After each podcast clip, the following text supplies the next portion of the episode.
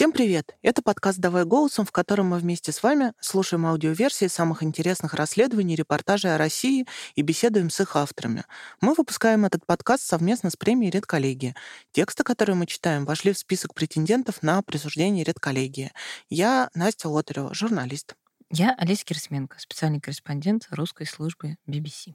Сегодня мы послушаем текст, который вышел на МБХ Медиа. Он называется «Жены халифата. Как живут пленницы курдов в Сирии и почему Россия их не возвращает». Тема интересная, потому что где-то на северо-востоке Сирии есть огромный лагерь, в котором находятся те, кто уехал в запрещенную в России международную террористическую организацию «Исламское государство», и они там уже живут десятки тысяч, насколько я понимаю. Точно никто не знает. Женщин и детей курды и пресса, в том числе международная, называют лагерями беженцев. Автор статьи считает, что они больше похожи на концентрационные лагеря. И в зоне конфликтов находилось много российских граждан, женщин и детей. Они пока остаются находятся в Сирии, на территории неподконтрольной сейчас официальному правительству Сирии. Их родственники в России ищут их и обращаются в самые разные организации, в том числе в МИД. А МИД, судя по всему, не очень понимает, что с этим делать и как устраивать их дальнейшую судьбу. В свое время а, этой теме уделялось очень много внимания, и выходило действительно много публикаций о пути и цели отъезда женщин в ИГИЛ. А, но так же, как и внимание МИДа, со временем внимание прессы а, к этим пленным а, или беженцам ослабело, и автор предлагает посмотреть, что же с ними сейчас происходит, когда они практически всеми оказались забыты. Давайте послушаем текст, а потом позвоним его автору. Текст читает Алевтина Пугач.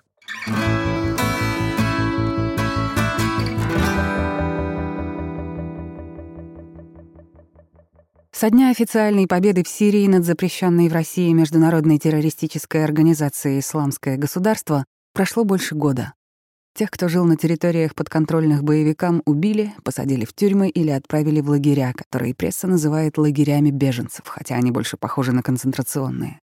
В зоне конфликта находилось много российских граждан, женщин и детей. Они все еще остаются в Сирии. Женщины говорят открыто. Они в плену, у них нет ни лекарств, ни еды, их дети умирают от простейших болезней. Их родственники в России обращаются во все инстанции и просят вернуть дочерей и внуков на родину. Россия готова забирать из лагерей детей, но не женщин. Они погибают в плену, несмотря на обязанность Российской Федерации защищать своих граждан по всему миру. Тра-та-та, тра-та-та, мы везем с собой кота, чижика, собаку, Петьку-забияку, обезьяну, попугая, вот компания какая. Маленькая девочка в поношенной одежде улыбается на камеру и читает стишок. Недавно у нее выпало несколько молочных зубов, девочка слегка шепелявит. За спиной у нее серая ткань брезентовой палатки, под ногами песок. Девочку снимает мама, чтобы отправить видео бабушке в Россию. Больше года девочка с мамой живут в лагере Аль-Холь, куда их привезли курды вместе с тысячами таких же женщин и детей, бежавших с территорий исламского государства. Аль-Холь — самый большой лагерь в Сирии, где живут жены и вдовы боевиков ИГ и их дети. Всего тут сейчас порядка 60 тысяч человек. Из них 12 тысяч приехали в Сирию из других стран. Две трети — малолетние дети. Никто не может сказать точно, сколько сейчас в лагере россиянок. Сколько тут российских детей, тоже никто не знает. Цифра колеблется от одной до трех тысяч. Нет и точных данных о том, сколько детей умерло здесь за несколько лет, чьи это были внуки, где их похоронили. Айшат живет в лагере два года. Она рассказывает, что дети умирают часто. От дизентерии, простуды, истощения. На днях семилетнего мальчика переехал водовоз. Две недели назад девятилетнего мальчика раздавило шлакоблоком, когда он с другими детьми разбирал стену на кирпичи. Оба мальчика умерли на месте. Война против ИГ официально закончилась в марте 2019 года. За несколько лет до этого в России начали говорить о необходимости вернуть домой наших граждан, которые в боях не участвовали, в основном женщин и детей. Операцию по возвращению проводила комиссия, созданная главой Чечни Рамзаном Кадыровым, начиная с 2017 года. Из Сирии и Ирака прилетело 15 спецбортов. В страну привезли 191 человека. Из них 170 — дети, 21 — женщины. Важным членом комиссии был сенатор от Чечни Зият Сабсаби, родившийся в сирийском городе Алеппо. На фотографиях того периода Сабсаби всегда выходит из самолета с чьим-то ребенком на руках. У трапа его весело встречают журналисты и родственники вернувшихся из Сирии.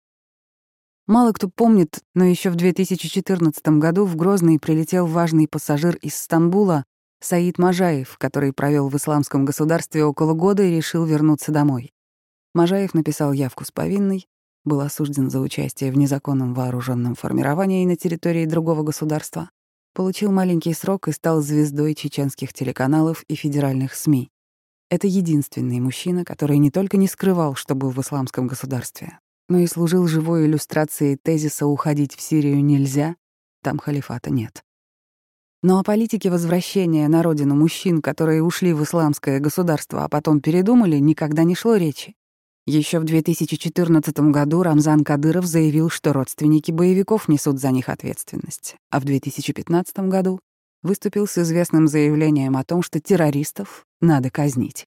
Детей и женщин же на родину вернуть хотели, пока не случился переломный момент, который никто не смог объяснить.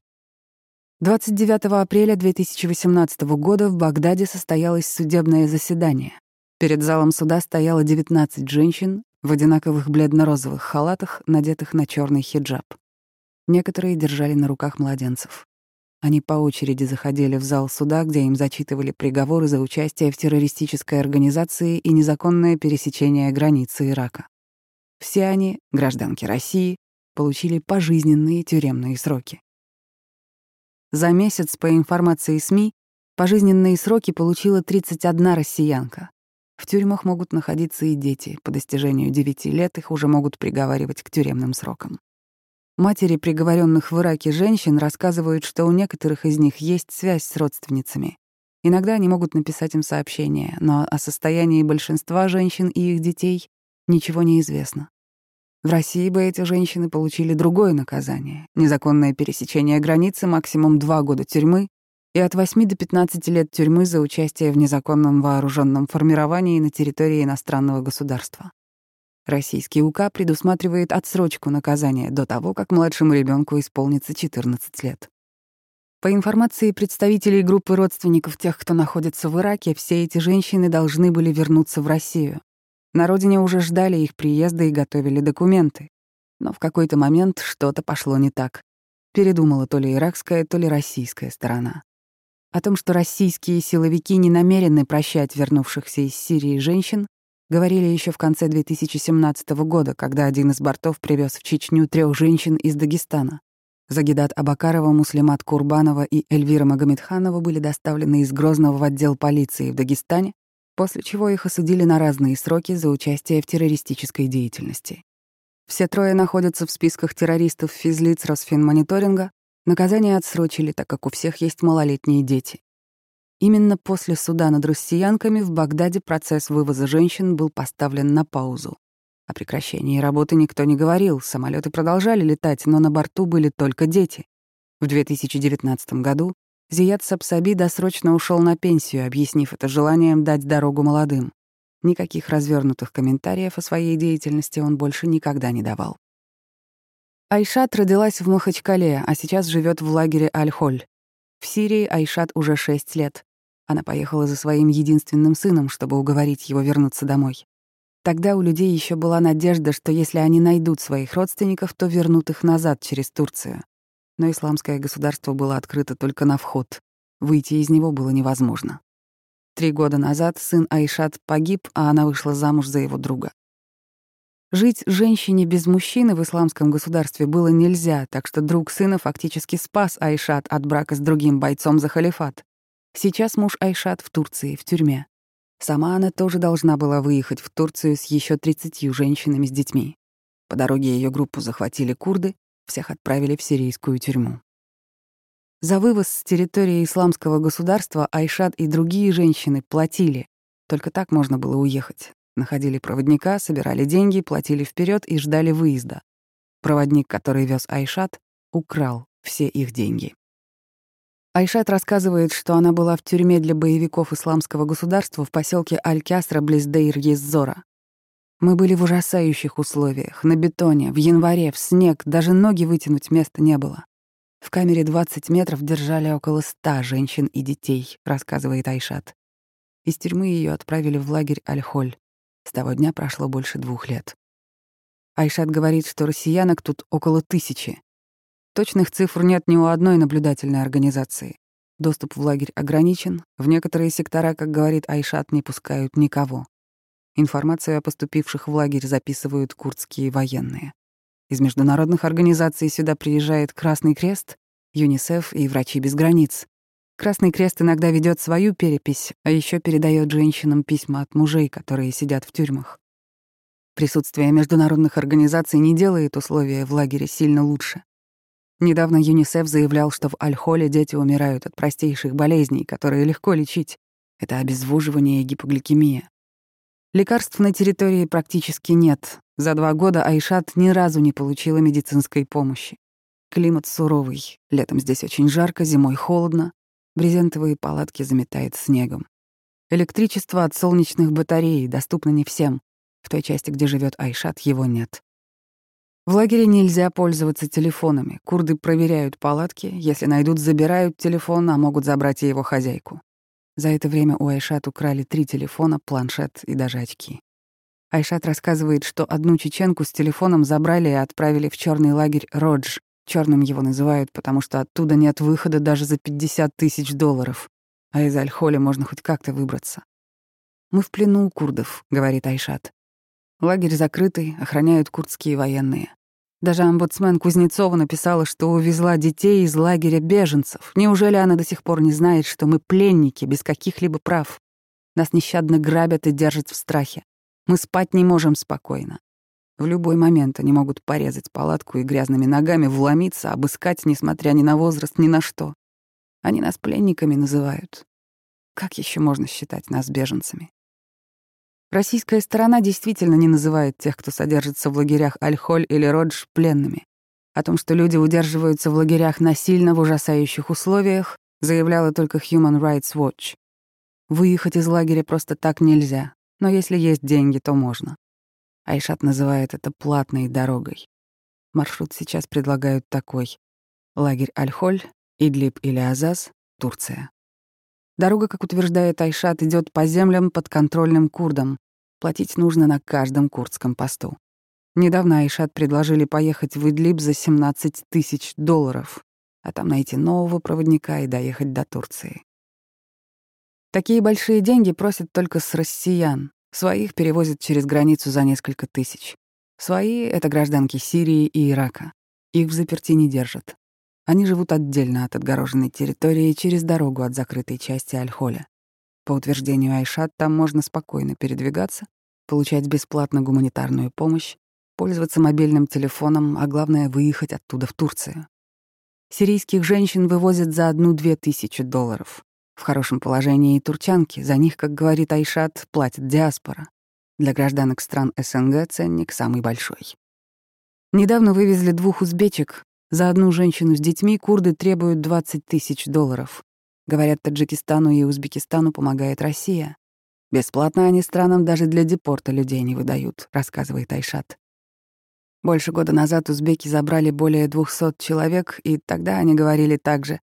И таджики то же самое говорят. Я сама потеряла около 20 тысяч долларов. Есть знакомая из Москвы, тоже потеряла 20 тысяч. Деньги в лагерь попадают через проводников, их находят родственники из России. Деньги переводят на счета в Турции или Грузии, проводник перевозит деньги через турецко-сирийскую границу, передает их курдам, а те уже привозят их в лагерь, чтобы там же беглянки снова заплатили эти деньги курдам за продукты или платную дорогу. Без денег выживать в лагере очень сложно. Когда Айшат только доставили в Аль-Холь, еды там практически не было, а все относительно съедобное продавали по цене золота. Мы траву ели и отруби, как опилки. Ботву от редиски покупали по цене мяса. Мешок муки и сахара продавали за 2-3 тысячи долларов, говорит Айшат. Сейчас раздают хумус в банках, бобы и чечевицу. Все остальное надо покупать на рынке.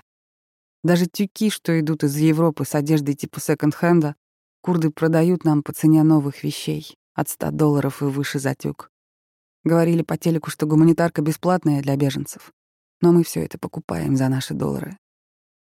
Торговля приносит курдам прибыль, Айшат считает, что поэтому они не заинтересованы в том, чтобы их выпускать. За это время они очень хорошо заработали на пленных. За два года, по словам Айшат, почти половина лагеря выехала по платной дороге.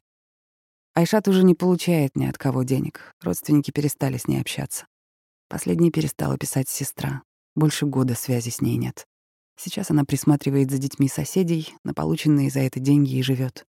«Я экономлю», — рассказывает женщина, а соседки пекут, готовят еду и продают на местном рынке для наших же.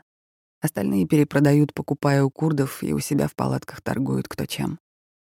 Большинство россиянок, которые живут в лагере, получают материальную помощь от родственников из России. Передавать деньги женщинам в лагерь не только трудно, но и опасно. По российским законам такой перевод может быть расценен как финансирование терроризма. По этой статье недавно приговорили к восьми годам пенсионерку Веру Андрееву. Она переводила деньги внучке Марине Бухуддиновой, которая находилась в лагере Родж с детьми. Внучка поддерживала с бабушкой связь. В одном из сообщений она написала, что детям нечего есть, и ей нужно 300 тысяч рублей, чтобы детей отправили из лагеря в Россию. Марина передала бабушке номер счета в Грузии для перевода денег. Вера Андреева сама перевела 99 тысяч рублей. Оставшуюся часть перевели ее знакомые. Скоро после перевода пенсионерку арестовали. Ростовский военный суд признал ее виновной в содействии террористической деятельности. «Я помогала своим внучке и правнукам», — говорит пенсионерка на суде. «Ничего противоправного я не совершала. О том, что муж внучки воюет, я не знала». Многие родители женщин из лагеря Аль-Холь подтверждают, что их вызывают на допросы. Некоторые даже говорят, что замечали за собой слежку. Точно известно, что помимо Веры Андреевой возбуждено дело против еще одной женщины, чьи родственники, дочь и внуки пропали в Ираке. Некоторые родители, чьи имена мы не можем назвать в целях их безопасности, подтвердили, что продолжают отправлять дочерям деньги, потому что боятся, что иначе они умрут от голода. Съемки из лагеря Аль-Холь однотипные. На них женщины в черных никабах ходят по грязным пыльным улицам, торгуют на рынке, молятся, сидят внутри одинаковых брезентовых палаток. Открытых лиц почти не видно. Женщины поднимают указательные пальцы вверх и говорят «Аллаху Акбар». Их гоняют курдские военные с автоматами. Журналистов в лагерь пускают редко и водят по небольшому участку. Целиком лагерь виден только на съемке с дрона. Интонация репортажей разная. Для русскоязычных пользователей показывают достаточно нейтральную картинку, а для зарубежных все сложнее. Журналисты прямо говорят, что в лагере опасно, что многие тут сторонники исламского государства, и каждый месяц нападают на курдов, не признают в них своих спасителей, а видят врагов. Эта интонация очень соответствует заявлениям насчет лагерей со стороны США, где прямо говорят об Альхоле как о рассаднике экстремизма.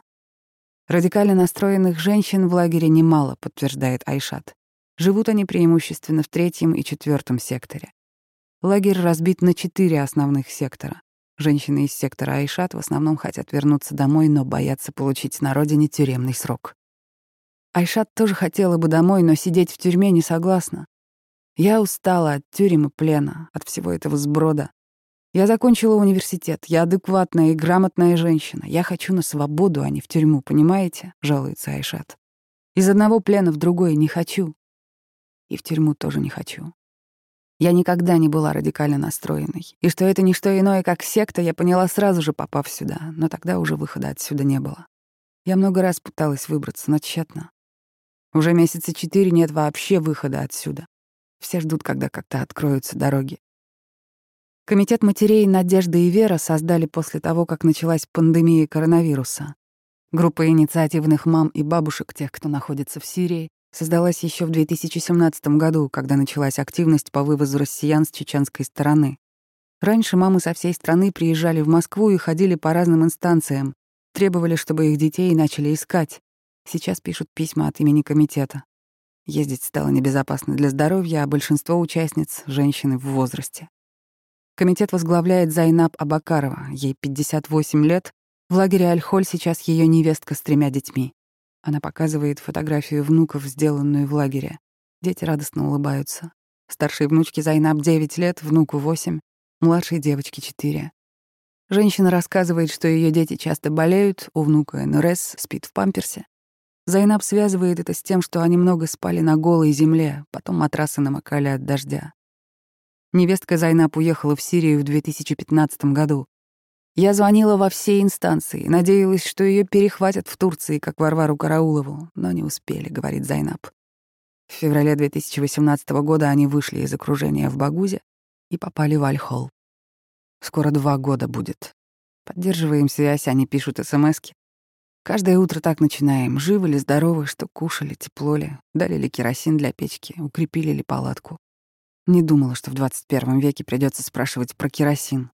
Вот сидишь тут и молишься, чтобы там дождя не было, чтобы не подтопило их палатку.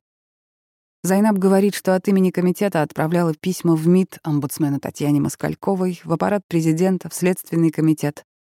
Ответов как таковых нет. Только из МИДа написали, что занимаются этим делом, но отвечают только про детей. Зайнаб показывает скриншоты сообщений, которые пишут женщины своим матерям. Одна девушка пишет, что у нее температура и розовая мокрота, Другая, что ей приснился сон, будто вернули ее паспорт. Про третью зиму в плену. Про болезни детей, рвоту, понос, температуру, стоматит. В основном все пишут «Мама, я тебя люблю и хочу вернуться домой». Наталья Абдураскова говорит, что им предлагали в официальные письма вносить фамилии родственников, которые находятся в Сирии. Вроде как без фамилии обращения слишком общие, говорит Наталья, так что мы пришли к выводу, что нужно собрать единый список всех наших гражданок, которые там. Пока данные готовы дать немногие. Много кто боится. Хотят помощи, но уже не очень верят в нее, понимаете? Слишком мало было сделано за это время. Сын Натальи уехал в Сирию в 2014 году. Там он женился, у него родилось двое детей. В 2017 он с женой и детьми сдался войскам Башара Асада. Их посадили в тюрьму, а детей отправили в приют. Летом внуки Наташи вернулись в Россию одним из бортов, который организовала Анна Кузнецова. Зайнаб и Наталья познакомились еще в 2017 году, когда группы мам и бабушек только начали создаваться. Тогда таких же женщин, ищущих своих родственников, было почти 500. Со временем их становилось меньше. Активным поиском родственников сейчас занимаются около сотни человек. Поначалу было больше надежды, но многие ушли, разочаровались. В общем, мы очень благодарны всем, кто нам помогал, их активность нам придавала сил. Мы так надеялись, говорит Зайнаб. Очень хочется вернуть внуков. Но как отделять детей от мам? Это нам непонятно. С детками тяжело находить общий язык бабушкам. Должна быть рядом мама, а мы, чтобы помогать. Некоторые нашли своих дочерей и внуков в лагере Родж, но в основном они попадали именно в Аль-Холь. Много россиянок сидят в тюрьмах в Дамаске. Об их состоянии практически нет информации. В группе, где состоят Зайнап и Наталья, есть несколько женщин, чьи дети пропали в Ираке. Наталья говорит, что детский омбудсмен Кузнецова писала, что у нее было общение с иракской стороной, и она просила, чтобы иракцы дали информацию и помогли организовать поиск женщин и детей. Судьба многих неизвестна, там же были их тысячи. Неужели мы не можем о них ничего узнать, спрашивает Наталья. У комитета матерей тоже нет точных данных о том, сколько россиянок осталось в Сирии. Говорят про полторы тысячи мам и детей, хотя их может быть гораздо больше, а может и меньше. Женщины и дети умирают или пропадают без вести. У одной женщины из нашей группы там три внука. Их родителей убили прямо у детей на глазах, рассказывает Зайнаб. Вот этих детей привезли в Альхоль, а там их забрал какой-то врач Курт, и с тех пор она два года уже их ищет. Почему их отдали какому-то врачу, непонятно. Там никто тогда ничего не контролировал. Живы ли эти дети, никто не знает. Невестка Зайнаб уже почти не жалуется на плохие условия в лагере. Говорят, что у них под палатками бегают мыши. Курды летом давали хлеб с плесенью, крупы с насекомыми. В прошлом году вентиляторы привезли, так они их выдали, когда уже было холодно. В прошлом году бабушкам сказали, что создается группа при Следственном комитете, которая будет заниматься вопросом возвращения их родственников. В этом году они надеялись на пресс-конференцию Владимира Путина. Многие отправили вопросы, что же будет с россиянками. Путин ничего об этом не сказал. Пусть бы их уже тут осудили, посадили, но привезли сюда, говорит Зайнаб. Была надежда, но пока нам никто ничего не говорит. Наташа уверена, что говорить, что будет с женщинами, неправильно. Нужно говорить, что будет с нашими гражданами, которые находятся на территории боевых действий. Они же просят о помощи. Казахстан, Узбекистан, они забирают своих, и мужчин, и женщин. Мама и бабушки россиянок многократно встречались с Анной Кузнецовой, Именно она перехватила инициативу по вывозу детей из Сирии и Ирака у комиссии, в которой состоял Зият Сабсаби. Вопрос по матерям детей активно поднимали еще в марте 2019 года. Тогда Кузнецова сообщала, что группа по возвращению российских граждан должна быть создана при Минюсте. Что касается взрослых, то Кузнецова ответила, что это не в ее компетенции, а обращаться нужно к Москальковой. Последний запрос на имя Москальковой Комитет «Надежда и вера» направил 13 июня 2020 года. Под ним подписалось 50 матерей. 13 августа пришел ответ, где говорилось, что ситуация находится на особом контроле, а поиск оптимального способа оказания помощи является важной задачей. Из администрации президента тоже пришел ответ, очень краткий, с советом обратиться в МИД. В МИДе на обращение ответили, что официальные власти Сирии имеют крайне ограниченные возможности для деятельности на территориях страны, занятых незаконными вооруженными формированиями. К их числу относится лагерь беженцев Аль-Холь, находящийся под контролем оппозиционных официальному Дамаску сил, которые отказываются от контактов с законным правительством страны, сказано в документе. В июле 2020 года руководитель ОНО «Объектив», член Совета по правам человека в Чечне Хеда Саратова, сообщала, что есть новый указ Рамзана Кадырова о создании рабочей группы, в которой будут представители всех необходимых структур.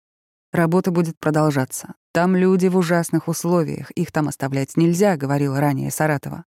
Тут, например, они будут наказаны по российским законам, а там их могут использовать против интересов нашей страны. Возвращение их — наилучший вариант. На тот момент у Саратовой в работе было порядка трех с половиной тысяч заявлений с просьбой разыскать родственников. Около двух тысяч из них были дети. Комиссия создается не только для решения этого вопроса а в целом по вопросам граждан России. И детей, и женщин, и мужчин, говорит Саратова. По детям работает Кузнецова, а по женщинам сейчас работает оно объектив. Мы просим, пишем письма, обращаемся в разные инстанции. Бабушки, конечно, в тяжелом состоянии. Все переживают за своих дочерей. У детей в лагере Альхоль делают заборы крови для установления ДНК. Забор делают и у женщин, чтобы подтвердить родство с детьми. Потом данные заносятся в базу, которая поступает в Россию, где на детей готовят документы. В августе в Россию вернулось 28 детей.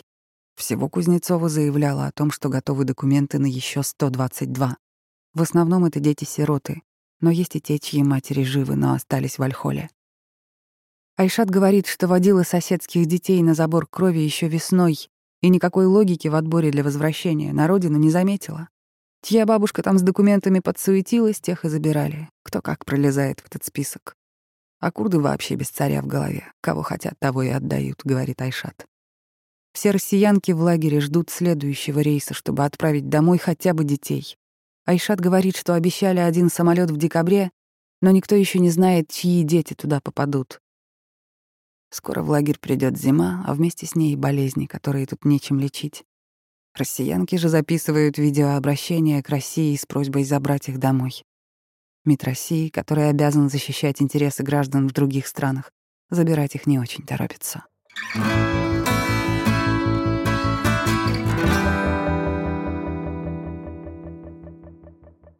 Мы послушали текст «Жены халифата» «Как живут пленницы курдов в Сирии и почему Россия их не возвращает». Его написала Екатерина Нерозникова на портале МБХ News. А, противоречивые ощущения после прочтения и прослушивания. У меня, как всегда, возникает большой вопрос верификации. Но это сложная тема, которую э, автор, судя по всему, писала с помощью переписки с героинями, да, и основываясь на рассказах родственников, которые, собственно, в Сирии никогда и не были э, на границе. А давайте позвоним автору и спросим у нее. Привет, Катя. Это Настя. И Олеся. Привет. Кать, такой вопрос. На протяжении всего длинного текста мы не пишем и не упоминаем о причинах и о цели, которая привела героинь изначально в ИГ. Мы специально не, не концентрировались на этом вопросе? Или ну, я, да, специально не концентрировалась на этом вопросе, потому что для а данного текста считаю это не очень важным. А, так как все-таки была одна проблема мной выбранная, и хотелось сконцентрироваться на ней, конечно. Угу. Как бы как они туда попали, а, если честно, Алис, просто этих текстов, как мне кажется, может, потому что я в этой теме давно, написано достаточно много, Ну, вот. да, я понимаю. А вот что Но... с ними сейчас происходит, вот это вот как бы малоизвестный факт. Ну, вы же там сами пишете, да, в какой-то момент, что ну, там и ссылаетесь на зарубежную прессу, и как-то объясняя вообще их плен, да, мы не можем не упомянуть, что многие из них ехали в исламское государство с намерениями идеологическими, так скажем. Куда они... Ну, хорошо, возможно, даже не вот э, сам этот путь, да, который действительно хорошо описан, а, возможно, мне не хватает, например, вопросов, а что сейчас э, с их, там, не знаю, представлениями, идеологией, э, что, как они сейчас относятся к своим мужьям, которые в основном, да, были инициаторами переезда туда, э, повторили бы они этот путь. Наишат, как бы вот, ну, она явно такая самая яркая, да, героиня, она как-то рефлексирует на этот счет Понимаете, ну, получился да, очень, очень много быта, да, но, но хочется еще послушать и вот какое-то внутреннее переживание, которое, я уверена, у них есть, да, не, они явно не рады своему положению. Ну, мне бы тоже хотелось послушать их внутренние переживания, но хотя бы, когда это будет некоторая группа людей. Вот. Такой группы людей у меня не было, когда я готовила этот текст. Группа людей, которая у меня была, это их бабушки. Э, бабушки детей или родители женщин. Вот. Родители да. женщин, э, они даже уже не намерены оспаривать э, их вину. Там, угу. как бы, понимаете, суть безысходности. Ну, не до этого том, вообще, да, конечно. Все равно, да, и они про это там говорят, что как бы пусть их посадят. Угу. Потому что на самом деле законы, мы так иногда думаем, что вот у нас, да, у нас там пипец, э, какие ужасные законы, э, наказание там у нас очень серьезное. Но наказание в Ираке и Сирии гораздо более серьезное. Вот. И, угу. в принципе, даже нету э, точной цифры, сколько женщин из стран СНГ были, например, казнены в Ираке по решению mm-hmm. суда. Вот. Сколько из них было казнено в Сирии по решению суда, мы этого не знаем. Вот. Но самое мягкое для них наказание там это пожизненное заключение. Поэтому как бы все уже об этом знают, все уже с этим смирились и готовы, чтобы они здесь сидели 10 лет. Ну да, да, это мягкий никто вариант не хочет еще получается. Угу. Вот. Просто хотя бы что-то сделать, хотя бы вернуть. А, то, что там у них происходит, да, там, конечно, делится очень сильно мнение, и очень много что у нас писали, например, пишут сейчас, и я вот вижу, сейчас читаю, немножечко даже хочу поспорить, но не делаю этого, потому что ерунда, что, например, многие женщины не знали ничего, они просто следовали за мужьями. Вот я буквально на днях, например, общалась с семьей, а, где отец и трое детей. И вот его жена в 2015 году уехала в Сирию одна, взяв с собой четырех детей. Угу. Она уехала не за мужем. Понимаете? Да, она нельзя сказать, что она ничего не знала. Да? Она все знала прекрасно. Она мужа дома оставила. И она вот по секретику от него уехала, потому что понимала, что если она ему все скажет, он, естественно, сделает все, чтобы она детей не забрала.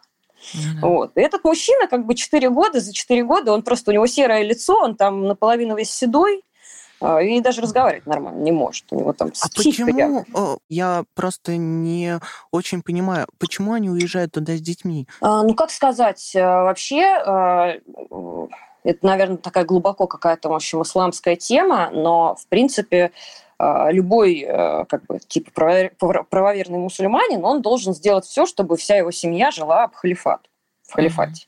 Вот. Ну, Конечно же, женщина должна растить своих детей, если вот она убеждена, да, она должна растить своих детей там, где она считает, они будут действительно вот э, жить в халифате. Поэтому женщина забирает детей, если у нее есть такая возможность. Скажите, вот. а есть какое-то понимание, а, какая конечная точка у этого существования лагеря? Ну, то есть их всех в перспективе будут судить, они так и будут жить там годами на этой странной территории. С точки зрения курдов. С точки бы, зрения да, курдов, вот что они зачем? хотят? Зачем? Вот, к сожалению, нет никакого понимания, и мы уже много куда обращались с этим вопросом. Э, и, например, вот недавно нам ответил из МИДа э, на эту тему, что э, мы в курсе, но ситуация очень сложная, как бы ситуация сложная. Люди находятся на территории, которая не подконтрольна официальным сирийским властям, поэтому мы работаем в этом направлении. вот, э, видите, как получается. А, они непонятно на какой территории. Территория, да, как бы формально вот непонятно чья, и мы якобы не можем с ними контактировать. Хотя до этого мы там сколько, 30 или сколько лет гордились тем, что Россия прекрасные отношения с курдами выстраивает. Вот. Видимо, не такие уж они прекрасные стали. Mm-hmm. Те, кто там, с кем я пообщалась, там вот одна женщина, которая э, разрешила записать то, что она рассказывала, кто mm-hmm. не разрешил записать, но в общем и целом они сами считают, что э, их будут держать до тех пор, пока всех просто не выкупят. То есть вот. экономически выгодно? Да, да, вполне. Ну вот там где-то там 15-20 тысяч долларов, например, за вывоз э, на территорию Турции. А там уже как бы пусть их забирает кто хочет. По поводу выкупа. А, там есть интересный момент про то, что деньги переводят курдам, курды привозят эти деньги женщинам, потом эти женщины платят э, эти деньги курдам обратно. Другим курдам Да. Да. Как- да не как другим, почему? Тем же самым. А, А, почему эти курды кстати- сразу не забирают деньги, которые им переводят? И просто Иногда не отдают забирают. женщинам? Ага. Иногда забирают. И это рулетка, да, я так понимаю? Это Да. непредсказуемая. Да. Самая, самая большая проблема, что да, что они могут эти деньги привезти, а могут деньги по дороге потеряться. И главное, что как бы никто из тех, кто отсюда из России эти деньги отправлял, э, ни мне, ни вам никогда не скажет, сколько он кому отправил и куда эти деньги пропали. Потому что это, знаете, наподобие как типа, э, ну вот я купил нечто незаконное, а мне его не привезли, и я в суд пошла М, жаловаться на это. Ну да, да. А я пишу заявление э, участковому. Да, Закладку не нашел, ага. Да, все это прекрасно понимают, поэтому никто и, и не жалуется, никто и никуда не обращается. А примеры вот есть уже, пожалуйста, кто э, уже получил и срок тюремный. Да, это же просто, это А ж вот, просто безумие. вот у меня тут вопрос как раз, да, про срок и эту бабушку, прям безумно жалкую пенсионерку. А, Это а- ужасно. а фи- фи- физически как переводят? То есть там, на счет банки там есть счета у курдов или что? То есть эти деньги Да, доходили? То есть физически- в, в суде же надо доказать, что они дошли? Да? А, ну, доказать. Справку, конечно, никто не пришлет а, что ну вот деньги, да. деньги получил. А, Вот. Но от тех, опять же, кто э, там решился рассказать хотя бы чуть-чуть, там, как он переводил эти свои деньги, а, они рассказывают так, что да, ты, во-первых, во-первых, люди имеют связь с родственниками, которые там. Вот. Если мы связи с родственниками не имеем, зачем нам отправлять им деньги? Ну да. Вот. Э, У лагеря есть охрана. Охрана из курдов. Э, Человек идет к ним договариваться. Человеку дают номер счета. Номер счета и имя как бы, человека, которому надо переводить. Он обычно либо в Грузии, либо в Турции. А, Насколько я знаю, причем Грузия более так э, активно используется, потому что Грузия – это одна из немногих стран, которая не выдает России никаких данных по транзакциям и по операциям на счетах.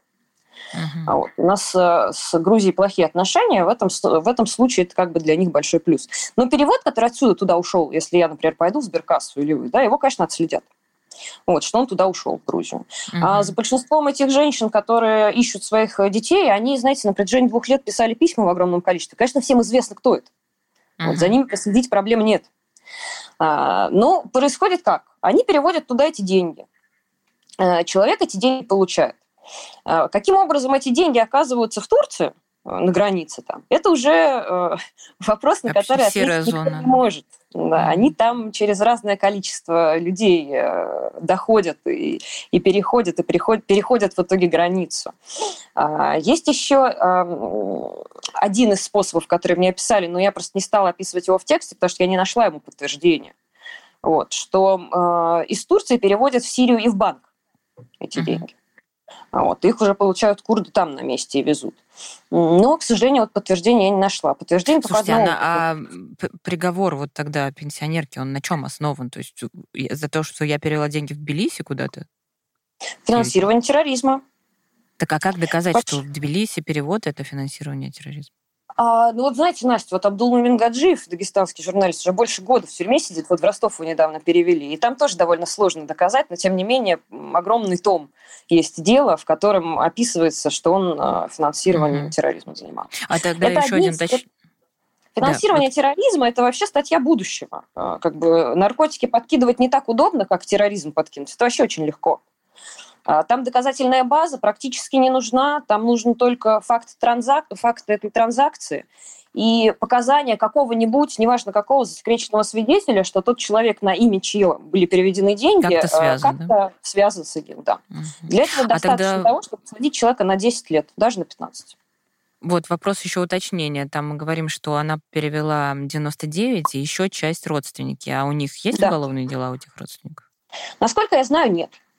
А как это выбирать? Непонятно почему, да? Ну, то есть, по идее, Непонятно, ровно почему. Схема одна и та же. разбирать. Да, тут просто надо разбирать уже не факт перевода вот этой вот женщины, да, а саму механику а, создания таких уголовных дел у нас в России. А, Ее э, я пробовала разбирать, у нас даже текст был на эту тему, но она достаточно сложная на самом деле. Вот. И, как и везде, как бы критерий отбора не совсем понятен. Почему заводят на этого человека, а на того не заводят. Может быть, на них тоже заведут, знаете, через два года. Ну, Такое тоже бывало. Так что Мгм. пока еще надо подождать, я бы тут сказала вот так. Вот. Но я лично сейчас всем своим знакомым говорю, что это самые опасные переводы. Не переводите никому, ни в Турцию, ни в Грузию денежки на помощь какому-нибудь больному ребеночку.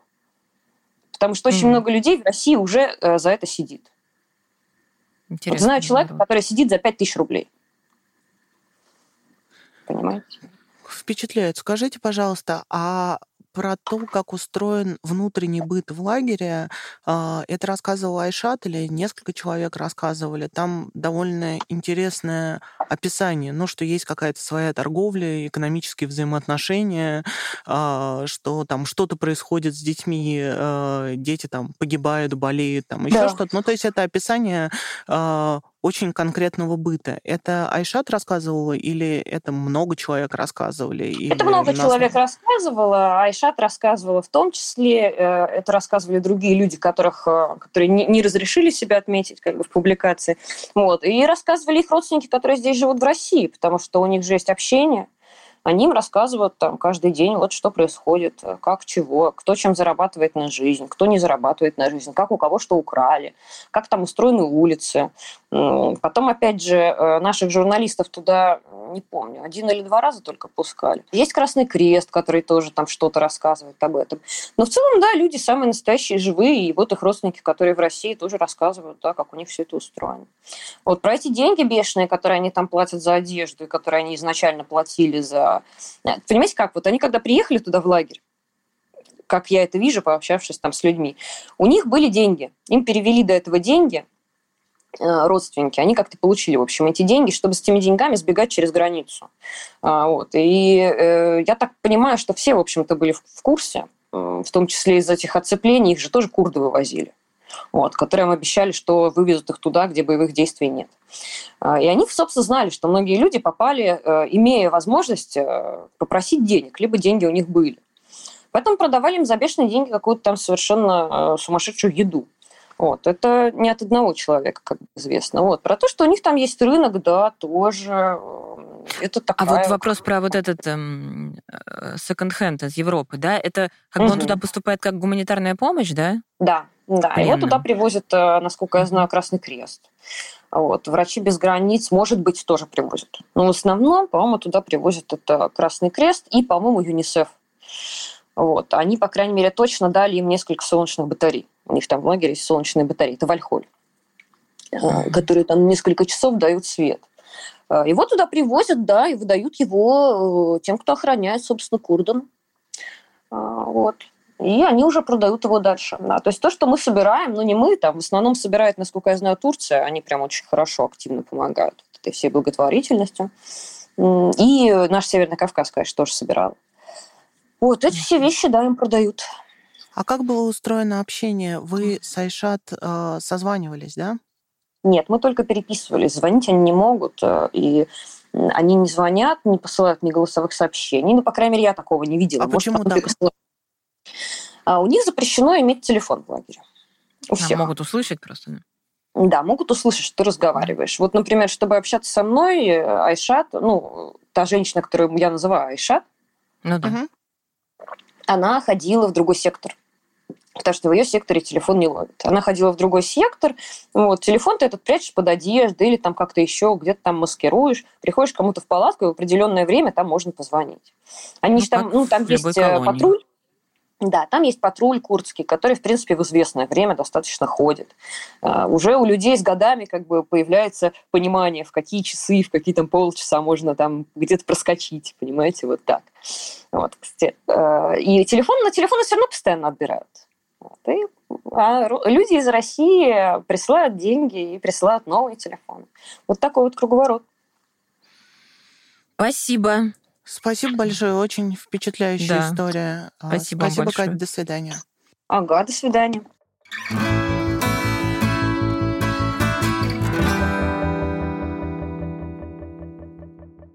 Я вообще очень люблю темы, а, которые можно характеризовать как как все устроено.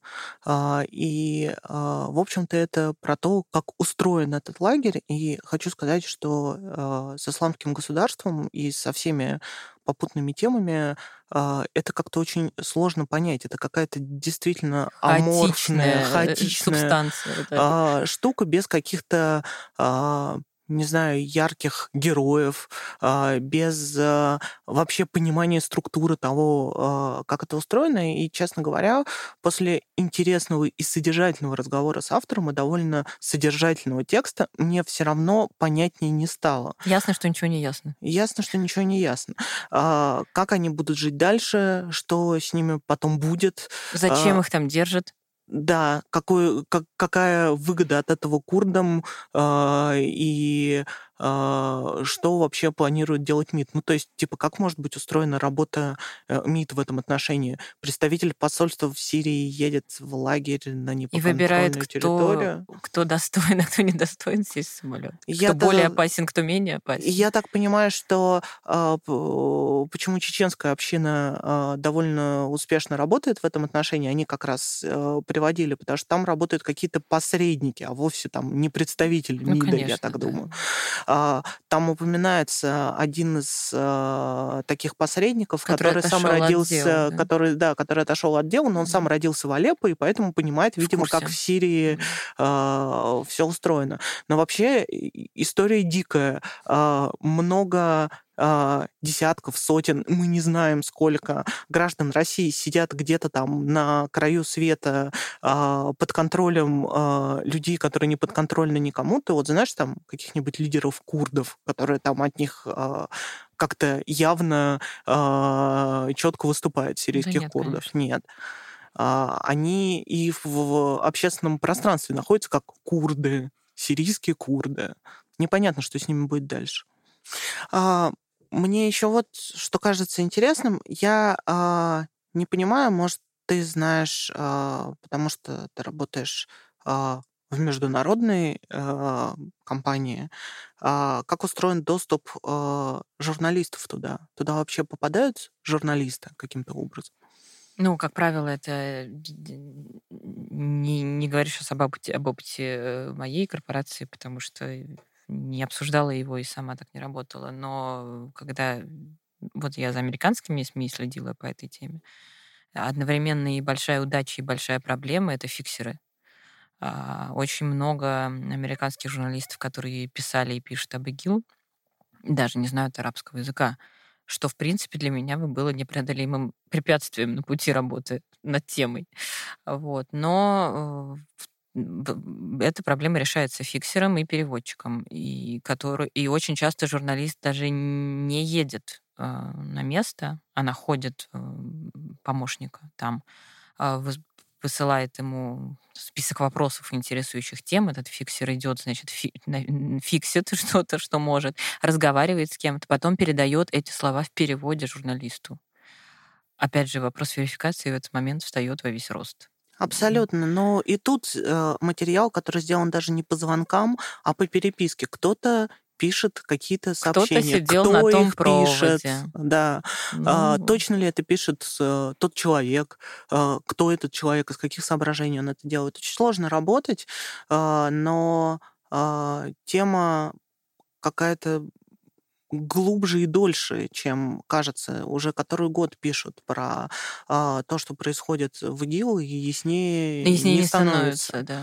Это, по-моему, не только и проблема все нашей больше статьи. Да. с каждым текстом, а, они все меньше. Когда... И это, да, это вопросы после статьи Нью-Йорк Таймс и, и нашей прессы, и европейской прессы. Как-то не, не, не снимается туман вот этот. Я прочитала две монографии по ИГИЛ, и э, в конце на последней странице выписывала э, какие-то имена, потому что они совершенно, э, имена лидеров ИГИЛ, они неразличимы между собой. То есть прошли времена э, харизматиков, там, не знаю, Организация освобождения Палестины или Аль-Каиды, или даже э, талибы, которые там как-то были выражены. Это просто какая-то сплошная серая масса, э, которая, ну, раз в полтора года там кого-то взрывает, кто-то умирает, кто становится лидером, как устроено это все. А, то есть уже и война с ИГИЛ закончилась, а, а яснее действительно не становится. Возможно, в этом успех некоторый. Отсутствие политических лидеров. Может быть. С вами был подкаст «Давай голосом». Пожалуйста, слушайте нас на всех площадках, ставьте звездочки, рассказывайте э, близким и знакомым. С вами была Настя Лотарева. И Алиса Герасимян. Пока. Пока-пока.